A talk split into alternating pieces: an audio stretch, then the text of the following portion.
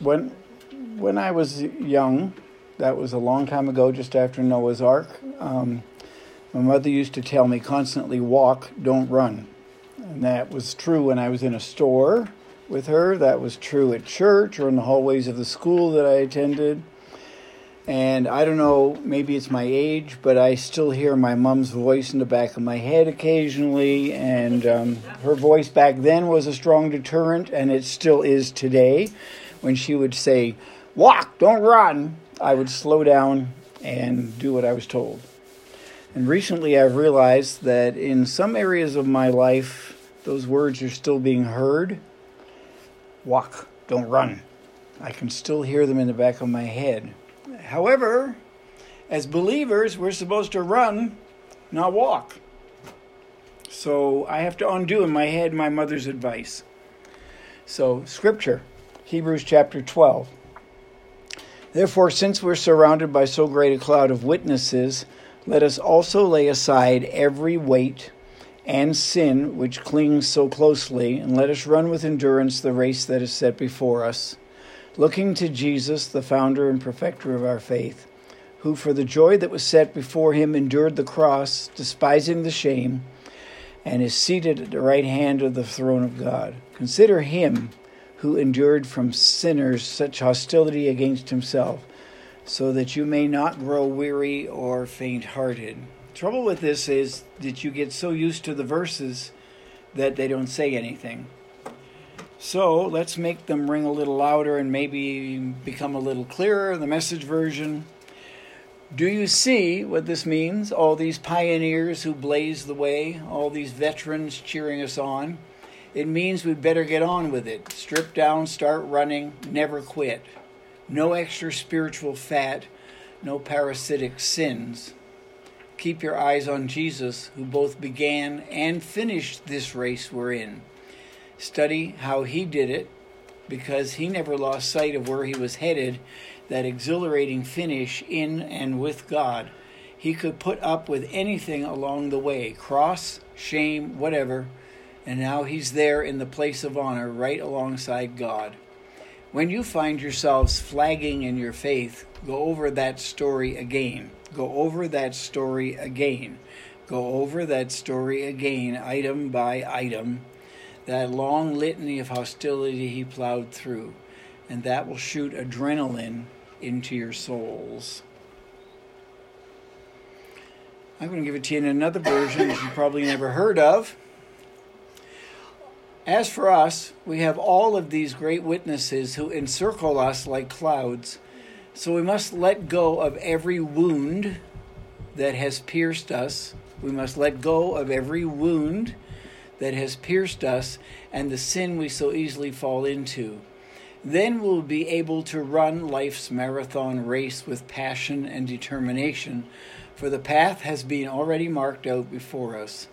We look away from the natural realm and we fasten our gaze onto Jesus, who birthed faith within us and who leads us forward into faith's perfection. His example is this because his heart was focused on the joy of knowing that you would be his, he endured the agony of the cross and conquered its humiliation, and now sits exalted at the right hand of the throne of God. So consider carefully how Jesus faced such intense opposition from sinners who oppose their own souls, so that you won't become worn down and cave in under life's pressures. All of that sounds really good, but there's a big but always. Many believers, maybe even you, feel stalled in your spiritual walk.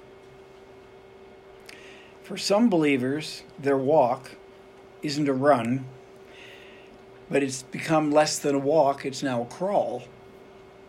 And for many, there are numerous difficulties that they struggle to live with and understand. I'm not sure we're meant to understand everything, by the way. And believers are living with serious disappointments because life does not work out the way we hoped it would. Amen? So, healthy relationships have been difficult to maintain or seriously lacking. Christians are being absorbed by life, all that's happening around them. Christians are living with little to no hope that things will ever get better. Christians are being paralyzed by what's churning on the inside feelings, lack of understanding, unsettledness. Um, people are living without a real sense of hope, even Christians. So often we look at all that's going on out there and we feel hopeless because we don't know what to do to change things. We don't know what to do to change things in our life, in our family, in the world, where we work. It's difficult when the relationships you have aren't working, your finances aren't enough, you have more month than you have money, uh, you've got an overcommitted lifestyle. Uh, most Christians I talk to lack good friends. Uh, they have too many relationships, all of them on the surface. We have time commitments that are demanding too much of us. Uh, we have family relationships that have concerns in them. We have circumstances and situations. We have health issues, as we heard earlier tonight, and on and on and on and on and on and on. It's not working because we're not running anymore. We're crawling in most cases. And for some people, they've just stopped altogether. But the issues are not the issue. So the question is what is the issue? The real issue is inside of us, in our heart, in our spirit. It's not in our relationships, it's not in our finances, it's not in our circumstances, it's not in our situations, it's not in our health issues. The issue is inside us, in our heart or in our spirit. Let me give you an example from my own life. Those of you who know me really well and who I share with, you've heard me tell you that I am bored. You may not know that, but the people who really know me know that I am seriously bored. What I do as a Bible teacher, I've been doing since 1969. Some of you weren't even born then what I do with the gifts of the Spirit, I've been doing since 1977. And what I do as an apostle, the majority of it, I've been doing since 1983. I can honest, honestly, I can do everything that I do with my eyes closed. I'm on autopilot. And I'm bored. I am really bored the trouble with being bored for me is I'm walking and therefore no longer running the race. I can just do this stuff with my eyes shut. It doesn't go anywhere. It doesn't fizz me. I can do it here. I can do it in Russia. I can do it in Kazakhstan. I can do it wherever I go. But in my search to remove and overcome the boredom, I figured out I've been looking at all the wrong places. I've been looking to all the wrong things to overcome this bored to death feeling. When I'm bored, I'd like to go to Walmart, go into a dressing room, wait a while, and then yell very loudly, Hey, there's no toilet paper in here!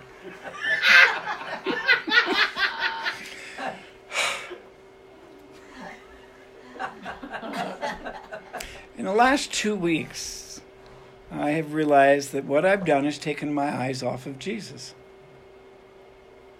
I'm doing the right things for the wrong reason. I'm going through the motions, but there's no emotions. I'm dragging my butt instead of lifting my feet.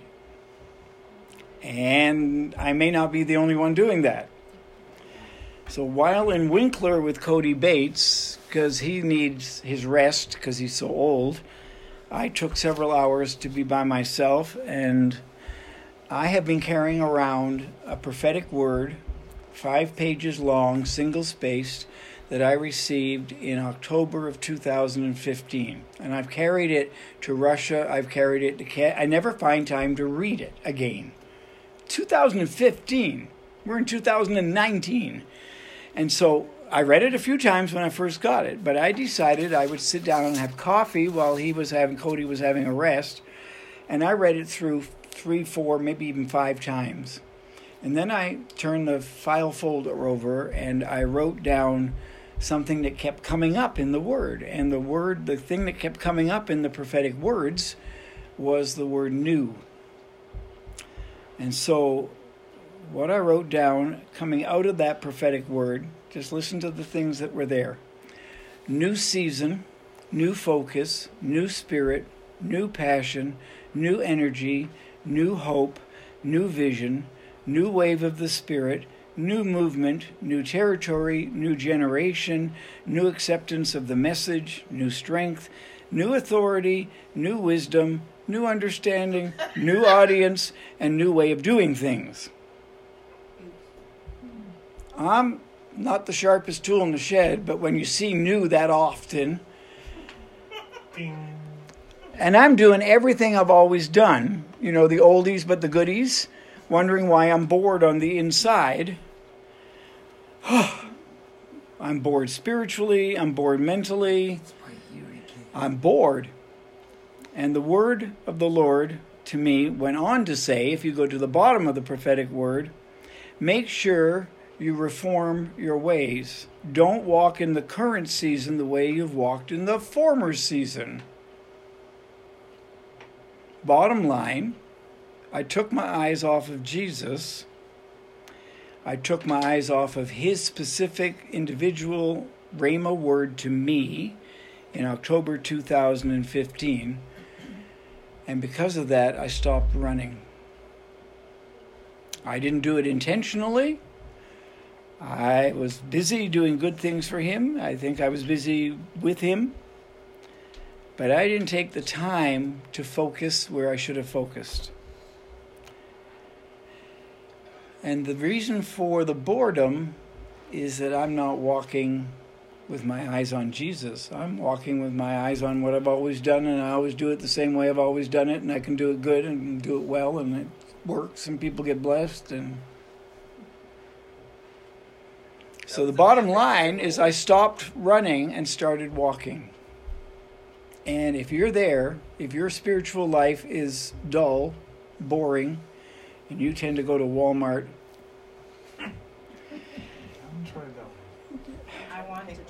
So don't walk, run. So I want to go back to those scripture passages. Stay with me the passion was the one that really hit me. As for us, we have all of these great witnesses who encircle us like clouds. So we must let go of every wound that has pierced us, the sin we so easily fall into. Then we'll be able to run, not walk, not crawl, run. Life's marathon, not a sprint, but a marathon race with passion and determination for the path has already been marked out before us. We look away from the natural realm, we fasten our gaze onto Jesus, who birthed faith within us and who leads us forward into faith's perfection. His example is this because his heart was focused on the joy of knowing that you would be his. He endured the agony of the cross and conquered its humiliation, and now sits exalted at the right hand of the throne of God. So consider carefully how Jesus faced such intense opposition from sinners who oppose their own souls so that you won't become worn down and cave in under life's pressures. Is it making sense? So let's read it in the other version. Do you see what this means? All these pioneers who blazed the way, all these veterans cheering us on, it means we'd better get on with it strip down, start running, never quit. No extra spiritual fat, no parasitic sins. Keep your eyes on Jesus, who both began and finished this race we're in. Study how he did it, because he never lost sight of where he was headed that exhilarating finish in and with God. He could put up with anything along the way cross, shame, whatever. And now he's there in the place of honor right alongside God. So when you find yourselves flagging in your faith, or dragging your butt, or crawling along, or walking in the race that you're supposed to be running, go over that story again, item by item, the long litany of hostility he plowed through. And that will shoot adrenaline into your souls. So here's what I got out of all this. Number one, get on with it. Never quit. Quit bitching.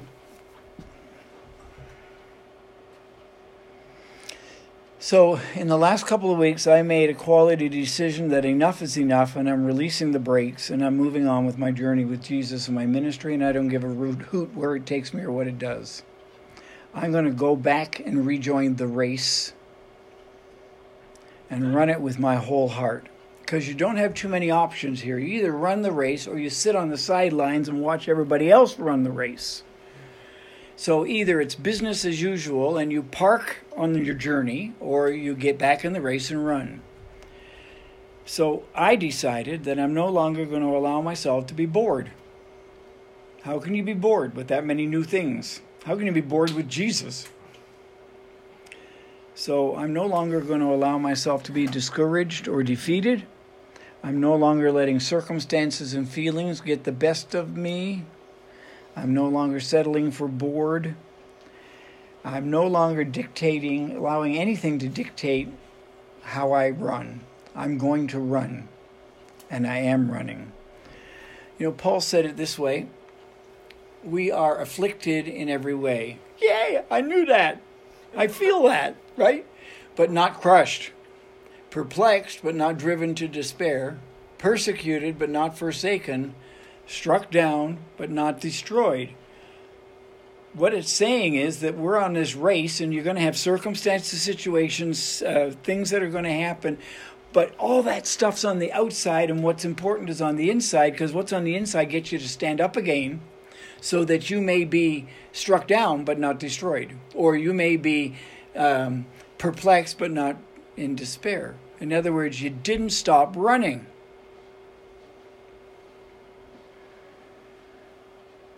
Paul understood what the writer to the Hebrews said in all those verses we read that we are able to run life's marathon race. It's a marathon, it's not a short sprint. So you're not passing the baton to somebody else and you get to rest. You running your race your way until it's done. And it's done when you take your last breath here. There's always hurdles. There's always stuff that's going to happen. James and Peter talk about temptations and trials and tests and tribulation. And I add one I'm tired of the same old, same old. I know they're all T's. When I get tired of doing what I'm doing, that's called being bored. And I bore really easy. And I don't like going to Walmart and yelling out. So, okay, so first step is recognize that this is a marathon run, get on with it, and don't quit. So I repented. Honestly, did. I just sat there at my desk and repented that I had quit and was sitting on the sidelines bored, and it was my own fault. Second thing this all said to me was it has to be all or nothing. If you're running life's marathon race with passion and determination that's what it said. So you're either in and running with your whole heart, or you're sitting on the sidelines watching the race, that which means you're out of the race. So I looked up those two words, passion and determination. Definition dictionary definition of passion is strong and barely controllable emotion.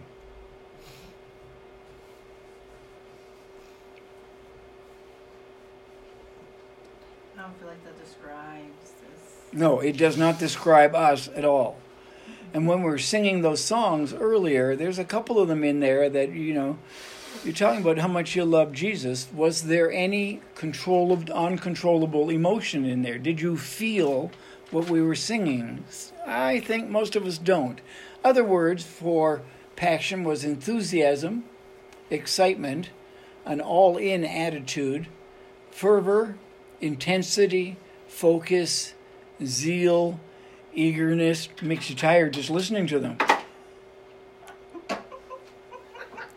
The second word, dictionary definition, was determination, which is firmness of purpose.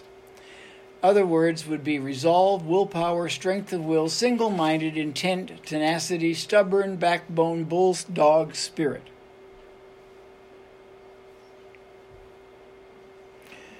If that were true, then would I be bored? No. That would be totally impossible. So, the scriptures we're looking at says get on with it and never quit. Don't sit at the sideline. As soon as you sit down on the sideline, you're bored. You're watching something. It's boring. And two, it has to be all or nothing. But three, the third thing is remove whatever is hindering you. So the scripture said, strip down, start running, never quit. No extra spiritual fat, no parasitic sin.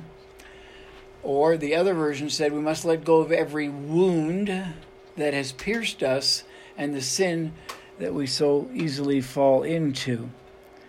I don't know what your baggage is. I know what my baggage is. Um, we're all carrying baggage, and we need to get rid of it because you can't run the race carrying a bag. I know because I drag one through every airport that I'm running from one connection to another. And you don't win, win the race when you've got baggage. For us to run with passion and determination, we need to remove the things that prevent that. So let's look at them one at a time. Spiritual fat. And I researched these words spiritual habits and disciplines that no longer release life in your walk. Sorry, can you say that again? Yeah, anything that you're doing that used to have life and no longer does. Okay, the second meaning of spiritual fat was any religious baggage you're carrying. Religion destroys. And the third spiritual fat that you would have would be any belief that you have that isn't biblical and don't think you don't have one, or two, or three, or four.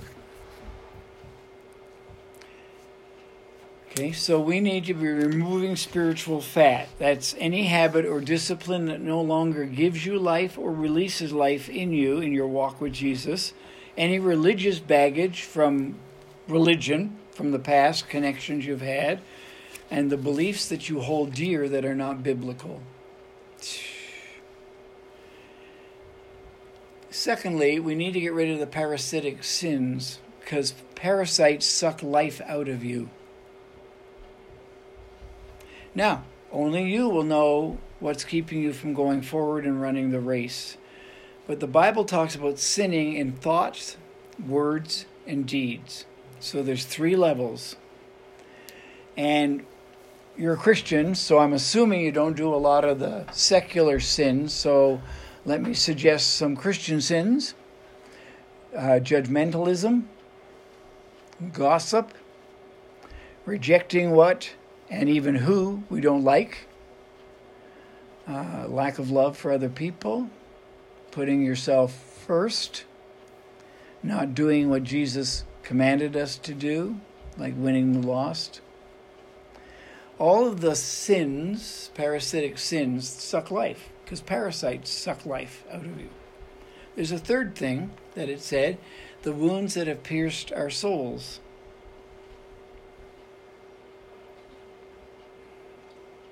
There isn't a Christian that I know that hasn't been wounded. The problem is if you don't let Jesus heal it, then you end up with offenses against people, unforgiveness, resentment, bitterness. And you can't run a race with any of those. You might crawl through the race, but you won't. So here's what I'm saying you need to know your own heart, your own spirit. No one knows you better than you, other than God. We need to be aware of our spiritual condition and stop lying to ourselves. We need to deal with need with what needs to be dealt with. It's not going to go away if you don't deal with it. We need to stop rationalizing. And maybe we need to confront ourselves. We need to make sure we're in the race this marathon that doesn't allow you to sit down and be bored. Am I making sense? Mm-hmm. Good. So get on with it and don't quit. It has to be all or nothing. You do this with your whole heart. You remove whatever's hindering you. But number four, you realize you can't do this alone. The Bible said, Do you see what this means? All these pioneers who blazed the way, all these veterans cheering us on. The other version said, As for us, we have all of these great witnesses who circle us like encircle us like clouds. But you know, it's not just those who've gone before and left us a great testimony. It's not all about the saints of old. We have current saints who are running a great race. Maybe they could help us. Christians who are on the same journey with Jesus that we're on. How about the people in this room helping each other? You can't succeed on your own because the Christian faith is not about you and Jesus, it's about us and Jesus. He didn't come back, He didn't come for you, He came for us. He came for a church, a family, a community. So it's corporate, not individual. So we need one another. Amen? But we don't always act like that. There are 59 one another verses in the New Testament, and they all stem from one very important one, which is Jesus saying, Love one another. So we need to have a real relationship with a number of Christian brothers and sisters. We need to have a close relationship with at least one other serious and committed believer who can hold us accountable, who can be like an accountability partner, someone who actually you will speak into your life and tell you you're full of it if you're full of it, whatever that it might be. You need someone who's mentoring you or discipling you. You need to be mentoring and discipling someone who's younger in the faith than you are. We just need to get to the point where we realize you can't do this on your own and you keep trying and it doesn't work. There's a neat little video I want to show you.